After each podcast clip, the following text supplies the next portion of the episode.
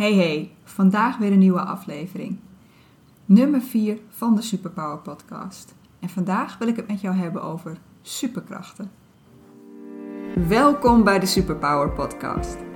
In deze podcast neem ik jou mee op de zoektocht naar jouw superkrachten. De superkracht in je kern, je hart en je kunde. Ik wil jou inspireren om geen genoegen te nemen met jouw werk als je hier niet gelukkig van wordt. Als je hier geen voldoening uit haalt. En ik geef je handvatten om te ontdekken wat jouw superkrachten zijn. Zodat jij het beste uit jezelf, uit je werk en uit je leven kunt halen. Superkrachten. Weet je, heeft dat ook maar iets met mij en mijn werk te maken? Of gaan we het nu opeens over superhero movies hebben? Ja en nee. Ja, dit heeft wel degelijk met jou en met je werk te maken. En nee, ik ga het niet opeens over DC of Marvel hebben. Want ik geloof namelijk dat iedereen superkrachten heeft. Jij dus ook, believe me. En dit zijn de delen van jou die als jij ze ten volle in weet te zetten, dat ze ervoor zorgen dat jij het beste uit jezelf en uit je werk weet te halen. En weet je, dan ga je ook echt dat doen wat authentiek bij jou past. En waar vind je jouw superkrachten dan? Nou, die zitten in jouw persoonlijkheid, in jouw talenten, in waar jouw interesse naar uitgaat en in wat jij belangrijk vindt. Ik ga ze in deze podcast 1 voor 1 behandelen. De superkrachten in jouw persoonlijkheid. Dit betekent niet dat je alleen krachtig bent als je, een hele krachtige persoonlijkheid die altijd aanwezig is en altijd zijn zegje klaar heeft staan. Elke eigenschap kan namelijk een superkracht zijn, als jij deze ook weet te gebruiken.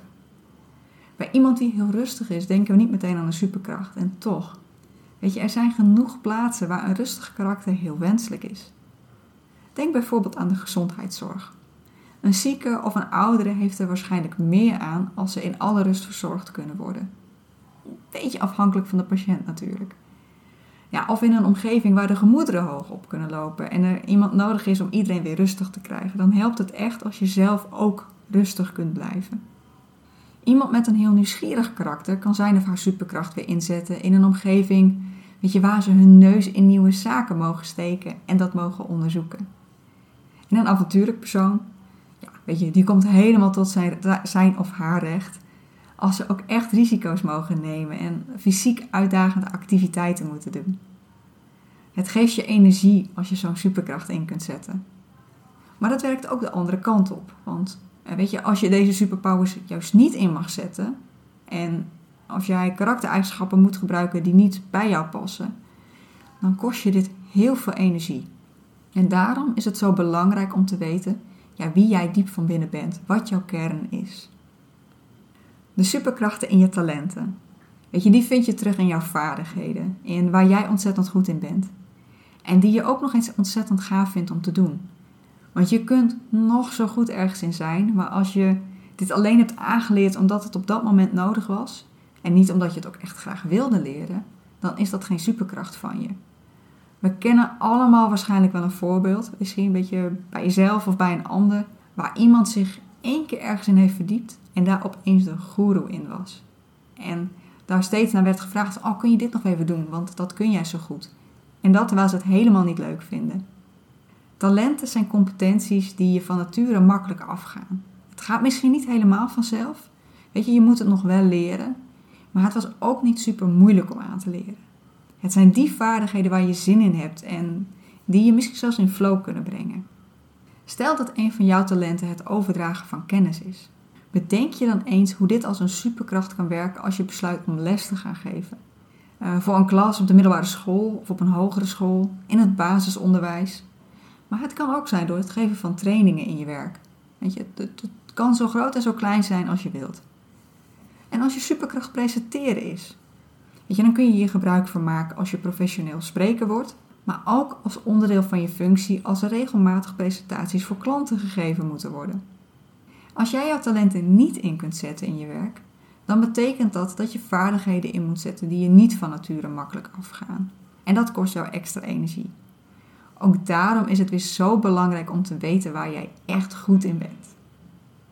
De superkrachten en jouw interesses zijn belangrijk omdat je hier graag aandacht aan besteedt, omdat je hier graag mee bezig bent. En ergens graag aandacht aan besteden zorgt ervoor dat jij gemotiveerd bent en dat je kwaliteit wilt leveren. Dat je hier ook veel van weet en dat je op de hoogte wilt blijven. Andersom wil je liever geen tijd besteden aan onderwerpen die je eigenlijk helemaal niet boeien. Zo ontzettend zwaar.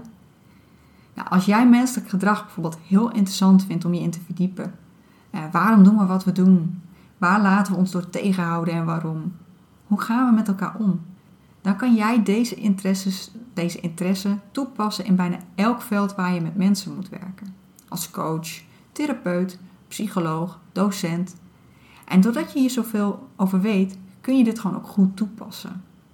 Als je het interessant vindt om goed werkende webapplicaties op te zetten, dan heb jij je waarschijnlijk helemaal verdiept in waar een goed werkende applicatie aan moet voldoen.